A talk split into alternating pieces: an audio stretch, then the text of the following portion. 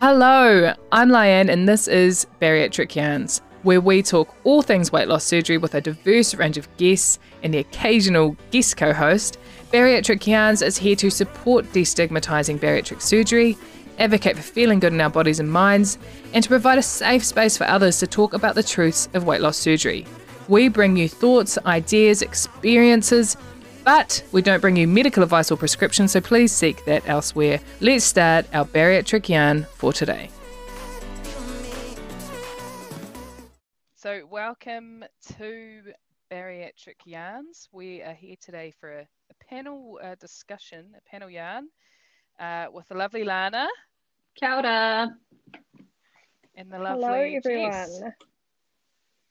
And it, actually, I should have said Malo Elele because it is Tongan Language Week for our Tongan whānau out there. I'm Malo sure Elele. Elele. right?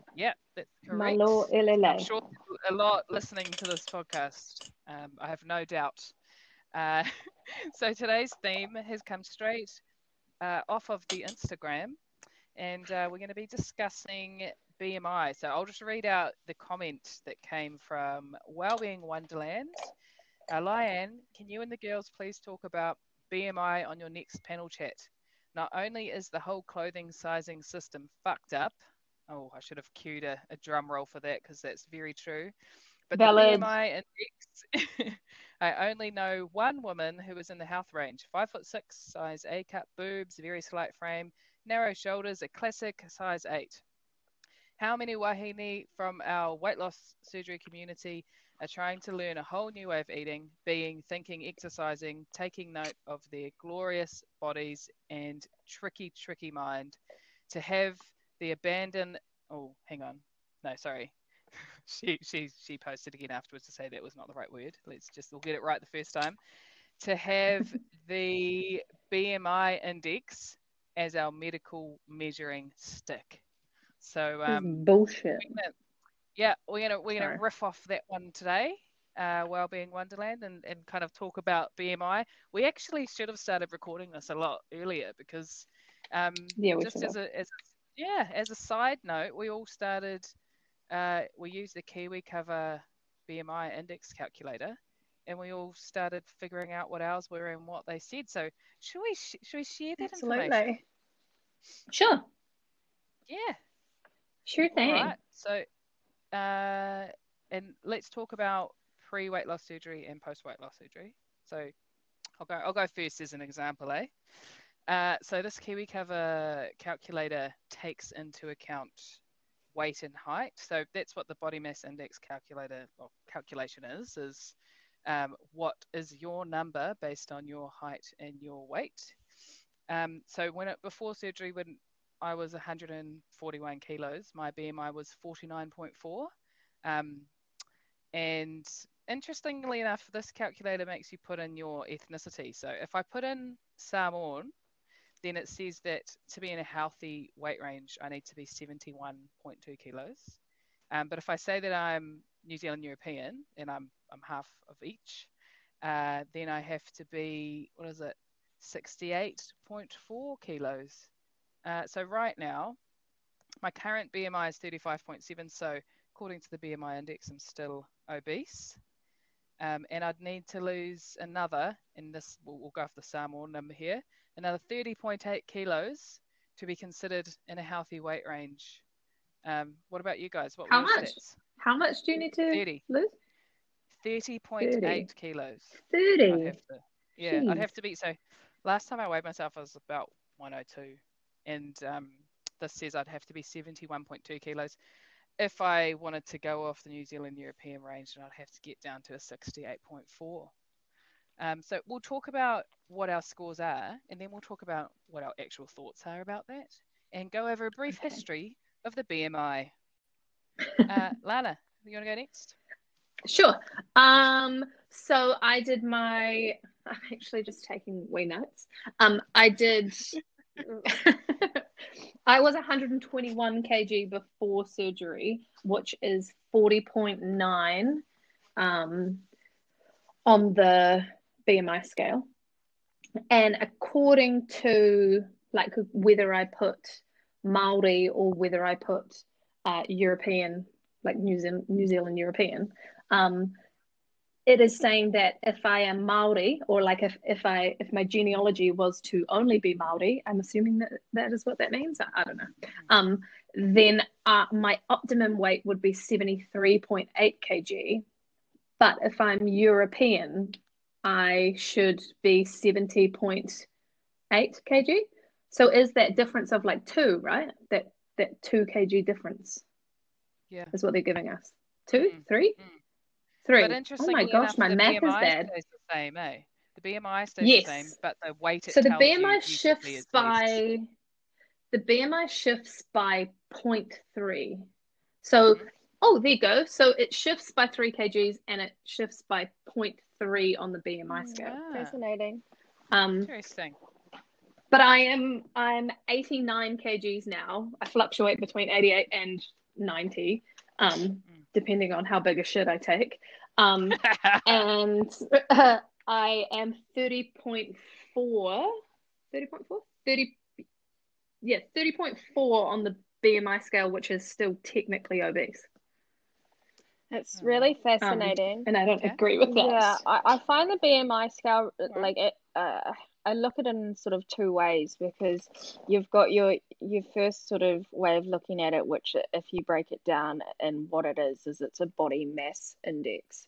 So it's it's an ancient scale that hasn't been updated, I think, since God, like the 80s or 70s or something like that. So oh, mate, nine. Mm. We, this is a nine. The nineteenth yeah, century. uh, it's what we're it's looking at it's absolutely insane that today and you know the 21st century we're still using the same scale to you know I guess measure how one's body um like what we consider a health health range um so I I I can agree with it in the sense of it's an indicator for body mass and that's what it's measuring on, but it doesn't measure somebody's health and it has no indication of how to measure health because it can't you just can't do that unless you're having a one-on-one with somebody and actually breaking down all of their health circumstances um, which you know goes for people in an underweight category or an overweight category. Um, for me when but prior to weight loss surgery I was sitting at 43.3 from memory, and now I'm sitting at 24. So to date, I've lost 49.8 kilos. Um, and it's really fascinating though, because if I was to gain 500 grams, I would then be back into the overweight category according to the BMI scale, which 500 grams, like Lana said, that's just a big poop. Um, so it's, you know, it all depends on how much water you've had for the day, etc. Your weight, I can easily go up two kilos, you know, um, depending on how much fluid my body's holding, etc. So what the BMI calculation doesn't take into, you know, its realm when it is calculating is the fact people's bodies, you know, they hold muscle mass, they hold fat mass, they hold water retention, you know, your water weight. Um, so it's really hard. And I don't, I mean, you've got all those new machines these days as well. I'm not sure if if either of you have had one of those um body sort of scans, which they then scan your water weight, you know, your Lyanne gets them all the bloody time. Yes, I will. I will Cool. talk to. I will talk to that. uh, Yeah, shortly. Because I've had one scans. done as well, and I mean, I I find all that sort of information really fascinating because I think you know at the end of the day we're Mm. we're made up of so many different things, um, which you know creates our body's fat just being a portion of you know the weight that we carry around each day. Um, so it, it, it's really interesting, and I I sometimes think that we as humans we can carry we can put so much emotion to a word you know like it, it's like the word fat. We it's fat is just a word but it's the emotion behind the word um, fat that gives it gives it the power it has. And it's the same you know if somebody uses the word you know slim or skinny um, it has it, it's like it can be reversed in both ways. So I think there's a lot of meaning behind the word BMI, um, and that's what sort of creates that feeling towards oh, it's you know a bullshit indicator, um, a bullshit measure indicator. Um, but I do still think it it does have a point of being valid. So when I was at my heaviest and I my BMI was, you know, 43.3, I was severely um like obese and there's no there was no hiding that. Um, but it doesn't just because I'm in a healthy weight category now doesn't indicate as well that I could be in my optimum health because again you're not taking in water retention or muscle mass essentially which are those are areas that I think my body could still improve on um, from a health perspective.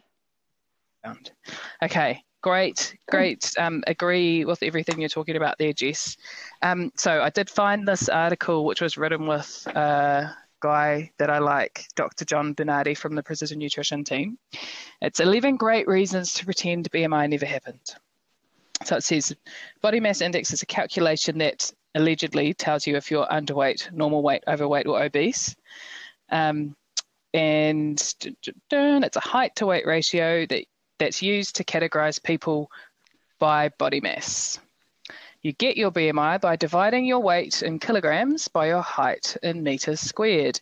And then there's some calculators that put in some little variations like the ethnicity, that kind of thing, um, based off things that they may have learned since the beginning of time. But here's the thing BMI wasn't developed to assess individuals' health or even their body fat. Oh, I haven't. The ratio itself was created by a mid 19th century mathematician and statistician whose project was to identify the measurement of the average man.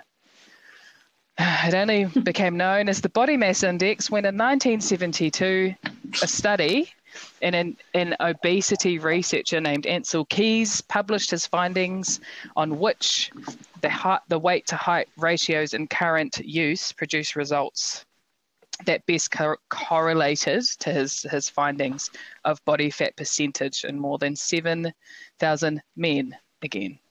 So that's when they started mm. using it and in 1985, the NIH, I think National Institute of Health in the US, recommended using it as a simple and convenient tool for the public health studies convenient. and practice. Convenient. Convenient. Or, or yes. Is the, uh, yes, the word there. The word being there, it was right? only yeah. tested Key. and used on men, so Yeah. it didn't really incorporate anything to do with hormones or anything like that. But that's another Yeah. topic for another day. yeah. Ah, exactly. So the BMI's most obvious limitation is that it can't discriminate between body mass that comes from muscle and body mass that comes from fat. hmm what makes BMI useful for looking at population trends uh, makes it a pretty poor choice for evaluating individuals. A better way for you to get some potentially useful health related info about your body fat is to measure your Mm. waist circumference. There's a science stuff here also to back that up, but I won't read through that. Um, but that said, you can't get a complete picture of someone's health from BMI or body fat alone things you can tell by looking at a fat person. And then it's it's got a chart and it's it's got a pie chart and it's like green. They are all fat. Oh sorry they are fat. Red what they eat. Yellow how much they exercise. Blue how healthy they are. And the and the the whole chart is green. God, I just find it so fascinating Oh, because it's like I was looking, yeah. oh, not looking, I was watching the other night. Um, it was on some news program and it was interviewing like athletes that have experienced um, mental health struggles and how they've had to push their bodies to the Yeah. absolute, you know, brink of exhaustion.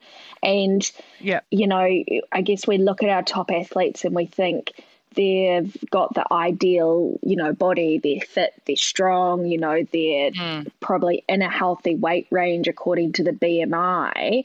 But there's this other side to it where, you know, some of the athletes that they interviewed were starving themselves to meet weight categories. So, how is Yeah. that health? That is Yep. not health in any ideal. And mm. to be, be be starving yourself to meet a weight category or meeting, you know, a BMI category in itself. that's just the same as, Yeah. as cutting like Oh. cutting for bodybuilders, um, for just for weight classes in general. It's so it's Mm. so normal Yep. for like weightlifting, um, all that kind of stuff. Like the week Mm. before, Yeah. dropping eight kilos, It's- and it's all water. They just literally shed their body Yeah. of any Mhm. carb carbs related weight. Um, I, I liked the last the It's last thing on this said. If you're happy and healthy, there's no medical Mm. reason to lose weight. Um, and then I'll read the final two. When it comes to clinical weight management and obesity treatment, there's actually a newer tool that seems to be better and more holistic than BMI. It's called the EOS Edmonton Obesity Staging System. Me I neither. haven't heard of this before. And so it's got No, neither. Yes, it's a staging tool. So it puts you kind of into categories. Stage zero, no, it's green, no sign of obesity related risk factors, no physical symptoms, no psychological symptoms, no functional limitations. Stage two, or stage one, patient has obesity related subclinical risk factors or mild physical symptoms. Patient currently not requiring medical treatment or comor- for comorbidities or mild obesity related psychology and or mild impairment of well-being. Stage 2, patient has an established obesity related comorbidities requiring medical intervention or moderate obesity related psychological symptoms or moderate moderate functional limitations in daily activities. Stage 3, patient has significant obesity related end organ damage or significant obesity related psychological symptoms or significant functional limitations or significant impairment of well-being in stage 5 severe potential end stage form from obesity related chronic disease or severe disabling physiological psychological symptoms or severe functional limitations so that's the edmonton obesity staging system i fucking like the sound of that a lot more than the bmi i tell you That Sounds like it so much more encompasses sense. um, like eating disorders, you know, and I guess eating disorders behind weight gain, Yeah. um, or when you're falling into those categories, um, potentially encompassing that and factoring that in, because obviously you have your binge eaters. Yeah. Not, you have your binge eaters. That wasn't the right what, sort Yeah. of way to term that, but you know you have um, conditions that are very valid and lead to you know obesity essentially. Um, so I think that's quite interesting. Yeah. Oh. So that one isn't yet recognised by the NIH, although this particular article I'm reading was 2017. Um, but it has been published in the International Journey, Journal of Mm. Obesity. I'm going to read more about that later. And then, so in conclusion, unless you're conducting a study about weight trends in large populations, feel free to disregard the BMI, which can be a total Yeah. life How does it ruiner. make you feel? Which is um easier. Yeah. Your BMI. it- sorry, I was just going to say Yeah. easier said than done though, Mm. because as weight loss surgery people, we still are like. uh, Like the BMI was one of the prerequisites to getting weight loss surgery. yeah. and then you're also trying to fit into a certain category that is um, potentially your surgeon's goal for you is to Mm. reach a certain BMI Mm. um, level. Did you guys have discussions around know, BMI um, with your surgeons? Not in depth, but I know that I had to. You had to be over. I think it's Was 38. it thirty-five or Oh, Yeah. 38, 38, depending yeah. on So depending um, on your from surgeon. what I, think. had read, and Yeah. I think it yeah? Plus, depends on the country that you're in as well. Um, Mm. I know within New Zealand, I think majority of the surgeons like, especially if you're going through the public system, like their patients to be over 35 um, to 38 on the BMI scale and above. I know in Australia, I've um, previously talked with Mm. some um, people that have had the surgery and their BMI was under 35. They were sitting at around that 31, 32 mark. So I do know that um, there is people out there that have had weight loss surgery where their BMI didn't meet that sort of requirement. That is sort of what I know to be in New Zealand.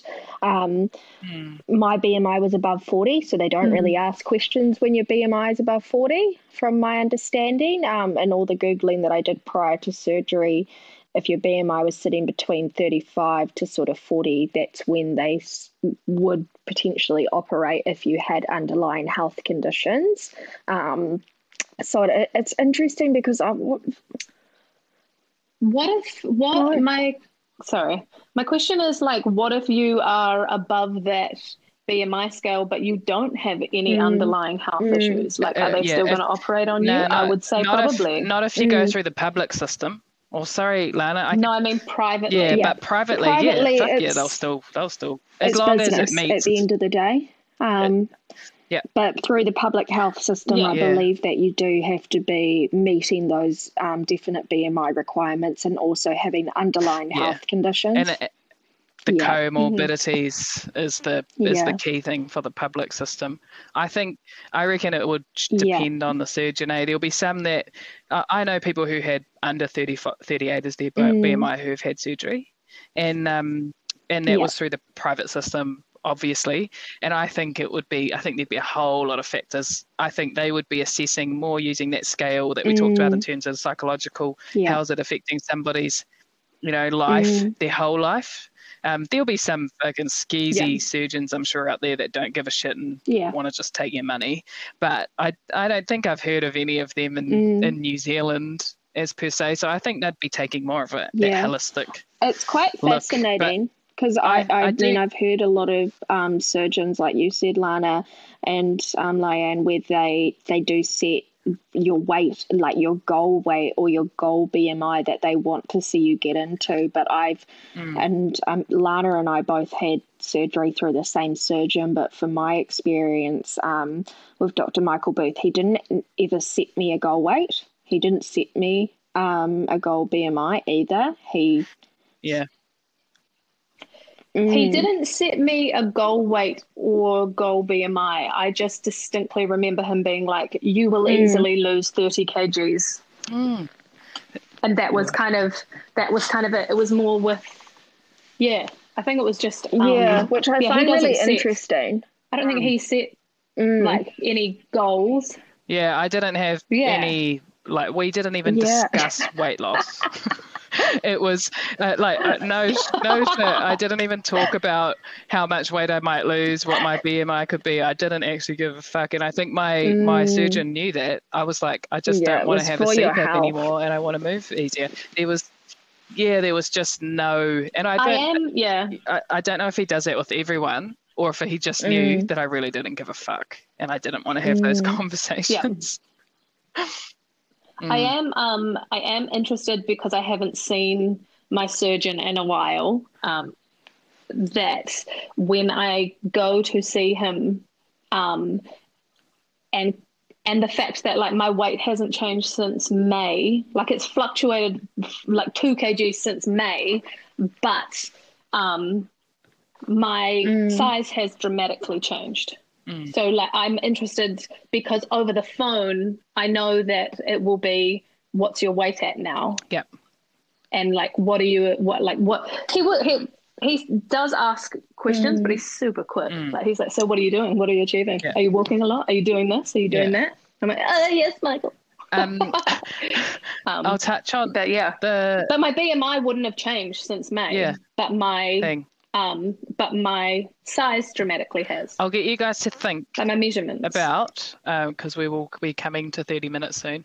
Have a think about. Um, I would like to hear both of your individual thoughts on overall. What are your thoughts around BMI? If you were to write that in a post, what would you talk about? I'm just going to share the. Um, so I have had 3D scans since before surgery. I've had them for years, and um, so for me, the type of stuff that I've worked out because I'll get quite obsessive about the data sometimes, and I've had to learn to kind of let that go Yeah, because it's actually not very healthy.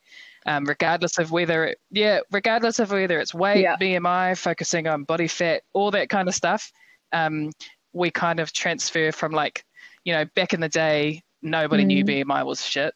Now we all kind of are aware of it. Yes, there's still some nagging thoughts stuck in our head that still makes us want to kind of be in that green range. But e- even though we know it's bullshit anyway, um, then the next thing was body Mm. fat percentage. That's that became a thing. But the unhealthy part is just focusing on numbers in, in the first place. So while I I was obsessed with my body fat percentage and my muscle mass, um, yes, it was better to me, in my opinion, than focusing on my BMI because it it was a little bit more factual.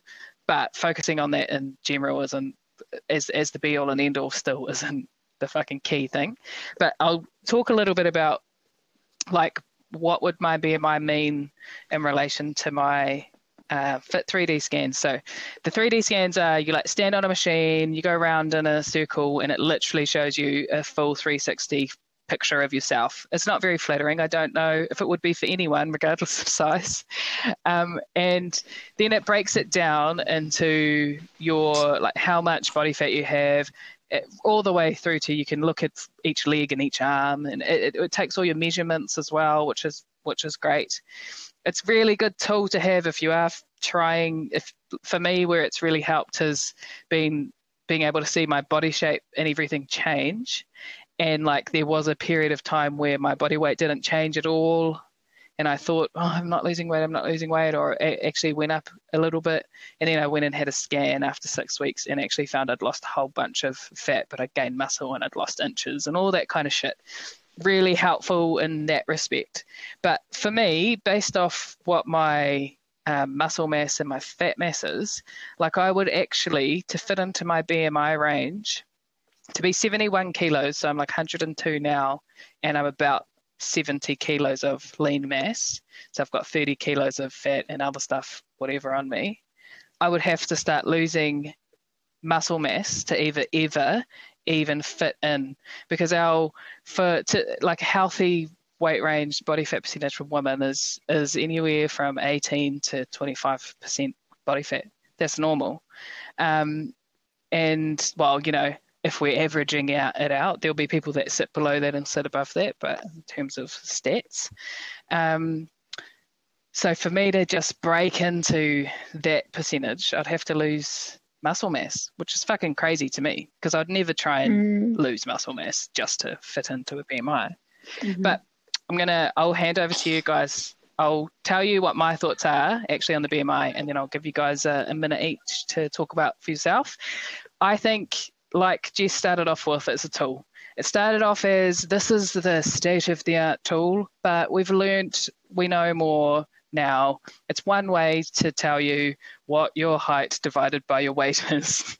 it's a number. The bit that it's never going to go away, it's going to stay there because it's a universal way that people have used to measure it. And I agree, it's not great for individuals. The thing that we can change is our mindset around it because we know what we know, we've learned what we've learned, it's just finding ways to disassociate with that number being the key. For me, like I actually just know now, I'm always going to be obese on that scale. It's not going to change unless I get cancer and like fucking lose everything off my body. That's the only time I've seen people with builds like mine end up super fucking skinny, which is sad. But that is literally that's literally it. What I hate about the scale is the fact that it's broken down into healthy, obese, overweight.